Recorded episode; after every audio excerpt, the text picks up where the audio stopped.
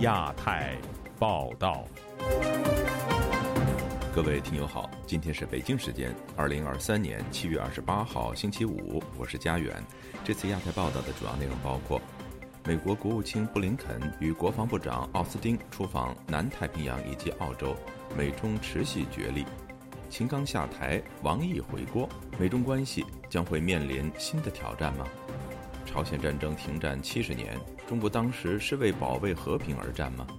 美国议员日前在听证会上表示，中共正在不择手段地窃取美国知识产权。台湾大选前，中共对台认知战主打地面战，制造以美论。接下来就请听这次节目的详细内容。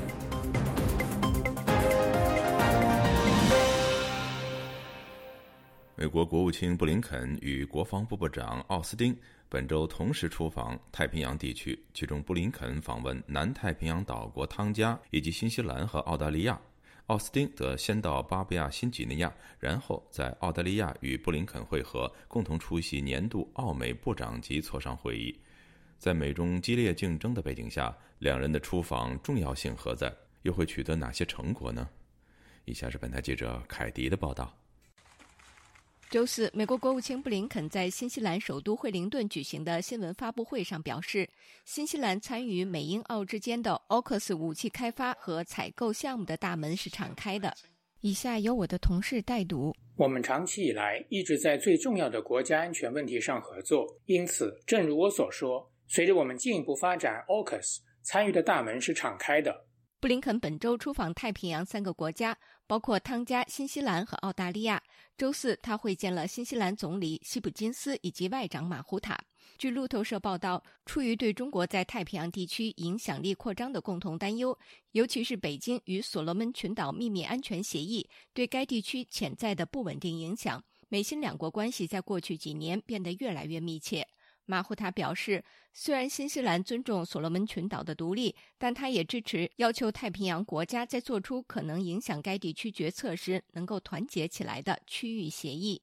美国山姆休斯顿州立大学政治系助理教授温吕中告诉本台，AUKUS 协议虽不是以中国为目标，但其目的就是加强印太地区安全。而新西兰在五眼联盟中对华立场相对最为缓和。他说：“美方当然希望更多人加入是更好的。可能在纽西兰内部呢，也有一些讨论，在安全的问题上，中国的威胁确实让纽西兰内部也觉得必须要跟美国走得更近一些。”在出访新西兰之前，布林肯在周三首先到访南太平洋岛国汤加，并与该国总理索瓦莱尼就太平洋地区战略重要性举行了会谈。他还参加了美国驻汤加大使馆的启用仪式。近年来，中国在太平洋地区影响力不断加强，汤加也是一带一路倡议的参与国，并欠下了中国巨额外债。目前，这个十万人口的小国外债高达四点三亿美元，其中三分之二来自中国。据路透社报道，布林肯在周三的新闻发布会上说：“以下由我的同事代读。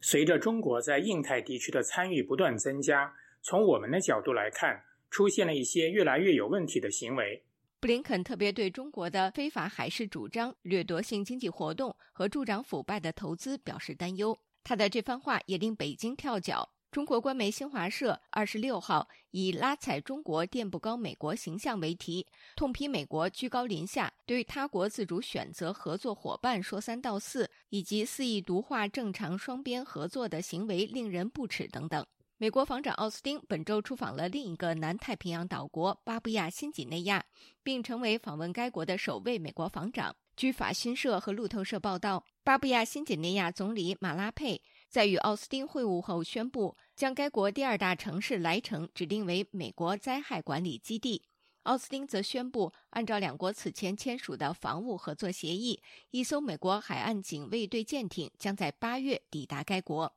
以上是自由亚洲电台记者凯迪华盛顿报道。中国外交部网站已经撤下秦刚的活动消息等所有资料，尤其在历任外交部长一栏，秦刚的位置被新任命的王毅取代。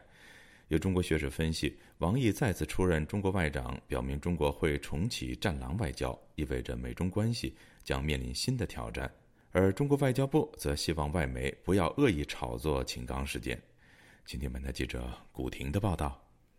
中国全国人大本周二宣布免去外交部长秦刚职务后，中国外交部的官网立即抹去秦刚的所有资讯。包括他的讲话、出席公开活动等。本周四，本台记者再次登录中国外交部网站，搜索秦刚的名字已经消失。外交部长一栏中的“部长致辞”等六个选项继续显示信息更新中。在历任外交部长一栏，从周恩来至王毅，唯独少了秦刚。对于中国全国人大此次宣布免去外交部部长秦刚职务，而未免去党和国家领导人级别的国务委员，北京资深媒体人贺强周四接受本台采访时说：“高层依然保留秦刚国务委员的身份，至少说明秦刚在政治上没犯错，但当局似有难言之隐。”他说：“我也挺奇怪，我觉得其中的原因肯定不是大家说的这些原因。”首先不可能是政治的事情，第二不可能是腐败的事情，肯定还有一些内情，要不然正常的事情都不会出现这种情况。本台记者在百度搜索发现，中国媒体对秦刚此前外事活动的报道未被撤下。中国人民大学国际关系学院退休教授彭先生接受本台采访时说：“目前看来，以王毅为首的中国战狼外交策略将被重启。”王毅现在又嘛？马朝旭的抬升，关于这个“战狼”的外交路线，嗯，这明显的是“战狼”外交路线又占占了上风了嘛？秦刚的自打从驻美大使回来以后的表现，我给他总结两个字嘛，一个是稳，一个是温。中美路线，一个是要稳，第二是要温和一点。但现在看来是。一尊那边游离不定，似乎被被别人架着走。从外交上来讲，这是很恐怖的一件事情。国际关系理论学者唐先生说：“秦刚上任后有意改变‘战狼’外交的形象，而且获得最高领导人的认同。”他说：“我们的外交这十年没有任何可以总结出成功的地方呀，成功的地方就是。”像狼一样说这这就吼吼吼几嗓子。关键的问题在哪？两个月以前，联合国关于苏俄的问题，第一次中国投了赞成票，确立了俄罗斯是侵略的嗯这个决议。我们国内轻描淡写了一下，但是在国外对中国的外交地位、政治地位提高了好几个档次。呃，这个功劳你抹都抹不掉，是人家秦刚的。四月二十六日，秦刚消失在公众视野。两个月前，联合国就加强与欧洲委员会合作的议案进行表决，其中包括俄罗斯侵略乌克兰后，欧洲面对前所未有的困难等内容。而中国在议案全案表决时投下了赞成票。长期关注中美关系的蔡胜坤说：“秦刚在中美关系最差之际出任驻美大使，并与美国民主、共和两党进行沟通，了解他们对中国的看法，并说服高层调整对美策略。不然，高层不会在今年三月两会期间让秦刚出任国务委员。”纽约城市大学政治系教授夏明在本台《亚洲很想聊》节目中表示，习近平试图通过秦刚缓和中美关系，但由于美国将举行总统大选，白宫对华做出让步的空间有限，这让秦刚难以从中发挥斡旋的空间。自由亚洲电台记者古婷报道。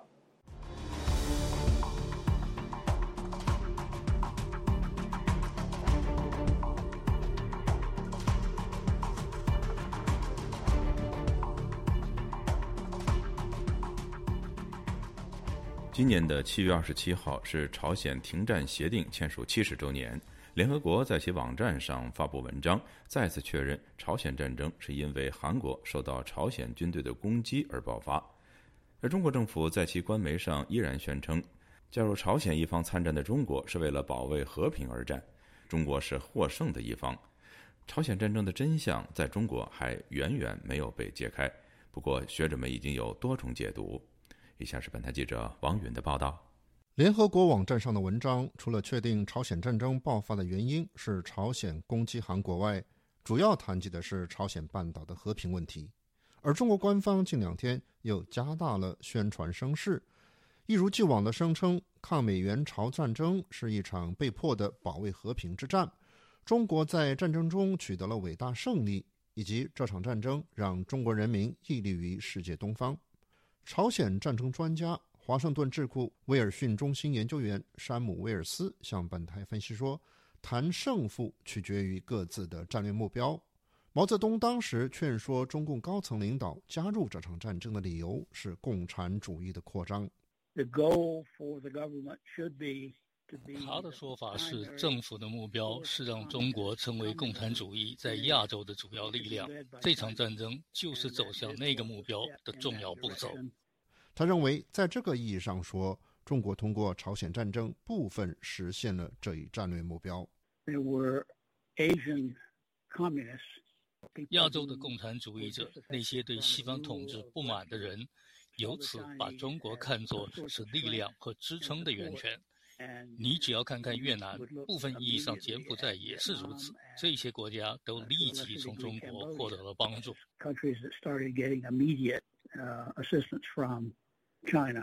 中朝问题专家、美国俄克拉荷马大学西太平洋研究所主任李小兵教授则认为，中国从这场战争中获得的利益，还包括取得了苏联的信任。所以，相当一部分，毛泽东是希望以朝鲜战争呢。来获得这个对斯大林对中国的信任，表示中共这个呃反帝反美的决心，所以呢，这是毛的当时出兵的一一个重要原因。他介绍说，实际是直到朝鲜战争中后期，苏联才向中国提供了大量的援助，一直到朝鲜战争之中和之后，苏联才开始全面。这个支持中国，包括所知道的一百五十六个，呃大的项目和这个武武装中国的，呃陆军，建立中国的空军和海军。但在另一面，通过这场战争也形成了美国和中国的对立。山姆·威尔斯认为，从美国方面来说，朝鲜战争改变了美国的战略部署，从原先的欧洲为重转变为两个重心，除了欧洲之外，还有东亚。李小兵则分析说，战争让美国意识到中国共产党是危险的敌人，其威胁甚至超过了苏联。在这样的前提下，中国和西方形成了长达近二十年的隔绝。自由亚洲电台王允华盛顿报道：在中共的军民融合战略下，中国私营企业利用盗窃知识产权、非法并购等手段，获取了美国的尖端技术，为其威权统治服务。这引起了华盛顿的广泛担忧。美国前高层官员本周三告诉立法者：“中国没有真正的私营企业，一切都为中共服务。”以下是本台记者经纬的报道。据美国联邦调查局早前的评估显示，中国是世界上最大的知识产权盗窃者，其盗窃商业机密等恶意行为每年给美国造成两千两百五十亿至六千亿美元的损失。联邦众议院美国与中共战略竞争特设委员会本周三晚间就如何保护美国新兴技术应对中国科技竞争召开了听证。委员会主席加拉格尔开场直言：“上世纪的经验表明，美国能赢得冷战的关键原因在于控制尖端技术，而中共从苏联的错误中吸取了教训，正在追求关键技术的全球领导地位。”他强调，中国的军民融合战略旨在消除私营和军队之间的壁垒，确保商业技术也能为中国人民解放军服务。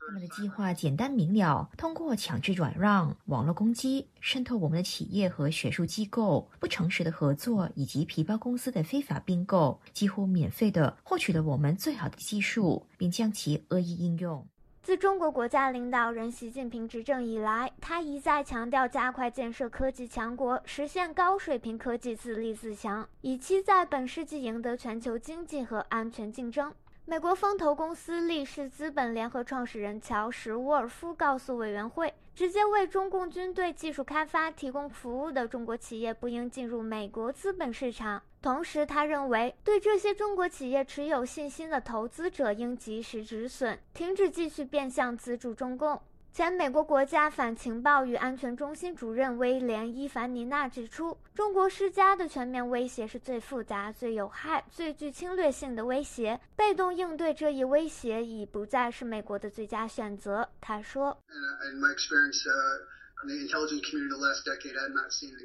根据我过去十年在情报界的经验，我还没有看到一家中国私营公司不受中共持有、管理或者影响。德国马歇尔基金会新兴技术高级研究员林赛高曼表示，中国在 5G 通信、人工智能监控及量子通信应用等战略技术领域处于领先地位，且中国在利用这些优势挑战美国利益和价值观，并在全球推广中共意志 today ai chat box coming out of the prc。如今，来自中国的人工智能聊天机器人 必须严格遵守审查，并弘扬社会主义核心价值观。面部识别和人工智能监控系统在根据维吾尔穆斯林的特征识别他们。中国政府还开展了强制采集 DNA 活动，以建立世界上最大的基因数据库，进行种族和基因组监测。高曼强调，这项新兴技术正在服务于全世界的独裁者，为他们的威权统治提供了技术工具。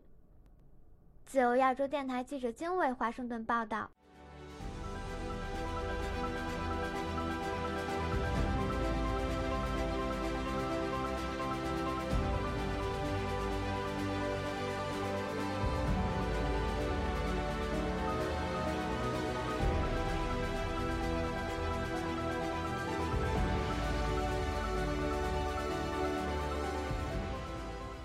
台湾的2024年总统大选不到半年，假信息研究专家沈博阳指出，疫情后所谓地面谣言增加，实体信息战比网络空战更明显。沈博阳指出，认知战重点不一定是谁当选，而是制造以美论，唱衰民主制度，撕裂台湾内部。而立场居中、两成多没有意见的群体是其改造目标。以下是本台记者夏小华发自台北的报道。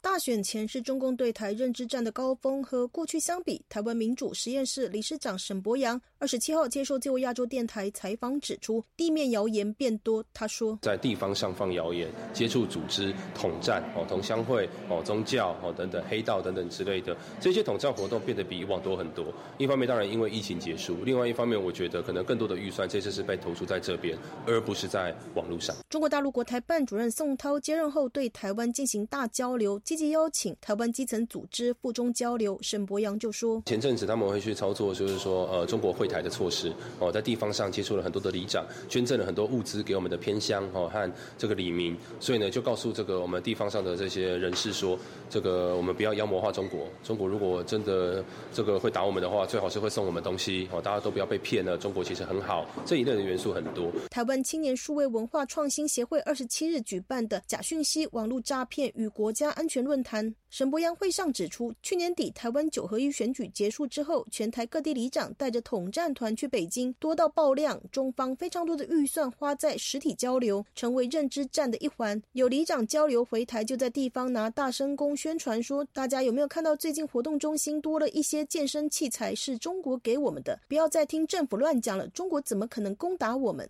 战争与和平也是主打的议题。大量的在地方上放撤侨的消息，说战争可能会开打，很多各国国家现在对台海局势很紧张，都要叫他们的人民回去了，那都是因为政府在挑衅。这一些反而在网络上少，但在地方上超多。沈博阳分析，地面战比空中讲效果好，因为他讲的是你认识的人哦，他是在实体生活上面，他的说服力绝对比在网络上更高。空战变少，沈博阳说，可能是预算分配，中国经济不好，以及六四前后网络前置尚未恢复，也可能台湾候选人还没有抵。定沈博阳观察，回归到传统的 Line 和 TikTok 等平台操作，北京重点不一定是谁当选，而是造成台湾以美分裂，对民主不信任，裂解国民党更容易，国民党才是认知作战最大的受害者。很多年轻人反驳他，难道美国、日本没有假讯息资讯战？他直言这是假中立，缺乏敌我意识造成的。沈波阳还说，面对中国武力犯台，民调显示，选择投降的受访台湾人占百分之二十三到二十五，愿意抵抗的是百分之五十到六十。中国最主要改造的对象是没有意见的那一群人。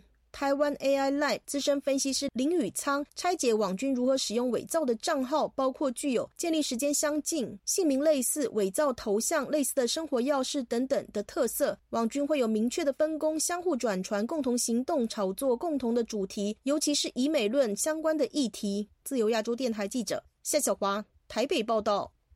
台湾商人李梦居，二零一九年在大陆被控台谍罪，被判刑一年零十个月，加上剥夺政治权利附加刑两年。本月二十四号，李梦居刑期届满，却没有在第一时间返回台湾。李梦居说：“因为他答应中方不在台湾总统大选前回台湾。”以下是本台记者黄春梅发自台北的报道。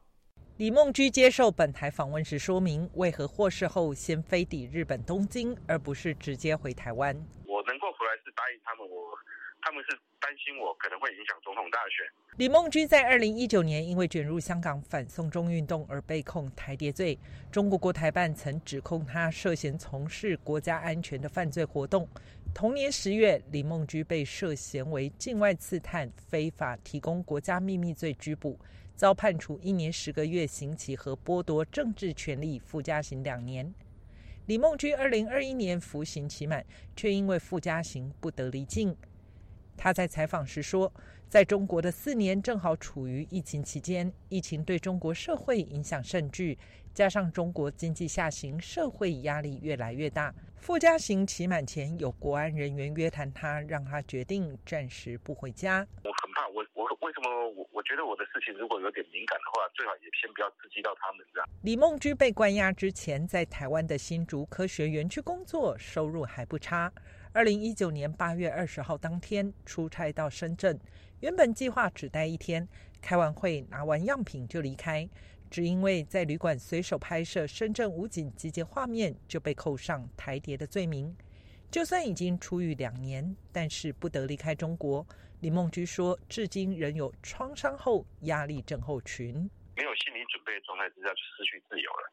那主要精神压力来自于这这里。我不像一些中国，甚至是台湾以前的民主人士，他们可能。早就心里有准备了，我是完全没有防备这样。离开中国之后，李梦居大方的接受海内外媒体采访，就为了提醒台湾和全球华人乃至其他国家的公民：如果你们国家跟中国的关系不好的话，他就会祭出这个反间谍法来对对付对付你。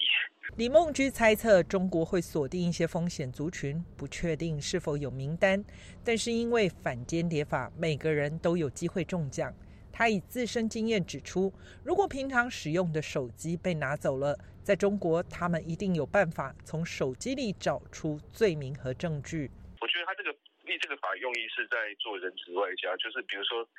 他这段时间跟哪个国家不好了，他就会以逮捕人质的手段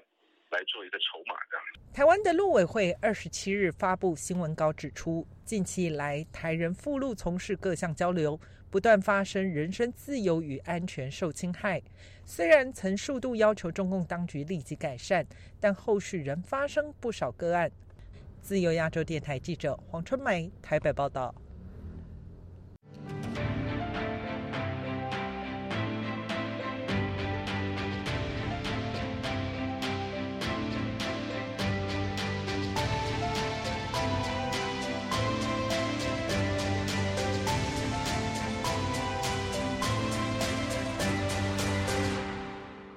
香港警务处大力抢人，降低聘用要求，还向中国内地派出招聘团招聘在中国读书的香港学生。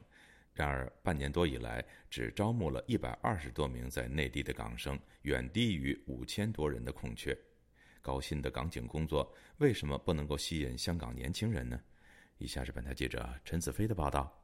香港警队从去年十一月开始，在北京、广州、福建和武汉等多个城市办招聘团，目标是吸引在中国读书、有香港永久居民身份的学生加入警队。香港保安局周三向立法会提交文件，汇报中国大学生招聘热线活动的成效。至今年六月底，有一百二十八名中国读书的港生已经通过选拔，最快能在七月底成为警员。对香港不小。年轻人来说，警察曾经是梦想的工作。今年十九岁的香港年轻人之仔也是其中一人。但他表示，在二零一九年参加反送中运动的经历，使他打消当警察的想法。小学时候，我履历表示前我想当香港警察，当那个特种警察。因为小的时候，因为香港警察很友善，那时候觉得哦，如果你是当警察的话，你可以帮助市民。现在我是完全是一百八十度大转变，因为发现你只是一个棋子而已，只是纯粹在服务傀儡的港共政府了，做一些伤害你自己那个地方的人，不是是不是正义的工作？如果真的我没有工作选择，我也会拼消防员的，因为 消防员跟警察对比是至少好很多了。在台湾读研究所的港生王志坚也有类似的想法。他表示，虽然二零一九年反送中的时候在台湾读书，没有在香港参加示威，但他没办法忘记二零一九年元朗白衣人袭击事件中警察的表现。又说这几年香港的政治环境巨变，警察的功能也改变，工资再高也不会选择当警察。香港警察权力要求很低，但工资很高，已经可以想象政府会要求你做什么样的工作。特别是香港已经变成了警察国家班的情况下，现在的警察不是维持治安、为人民服务，而是为了这个政府维稳的工作的政治工具。特别是在七二一元朗的袭击事件。我们可以看到，警察跟黑帮如何去打压市民，根本是无话可说。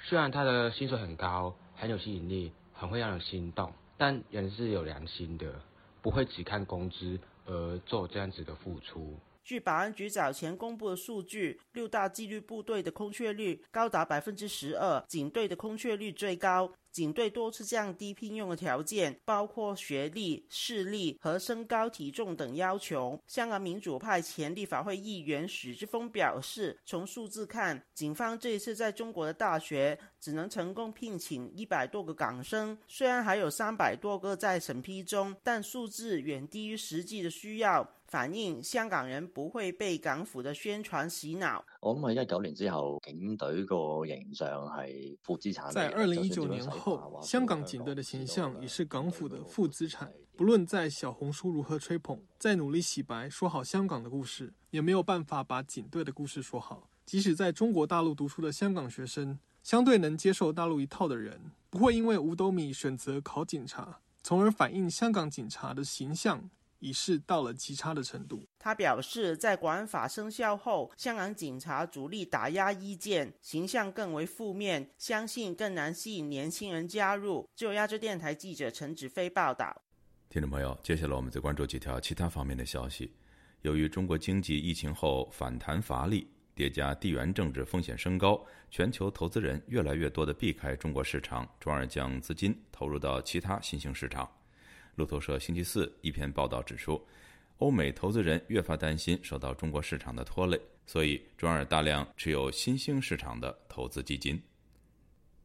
法国总统马克龙七月二十七号在大洋洲岛国瓦努阿图发表讲话，谴责大洋洲的所谓新帝国主义。前一天，他在新卡里多尼亚警告不要在当地建立一个中国基地。据法新社报道，这是法国总统首次访问一个独立的太平洋国家。马克龙大洋洲之行的时机恰逢美国国防部长奥斯汀和国务卿布林肯访问该地区，说明了西方世界对抗中国日益扩张的共同努力。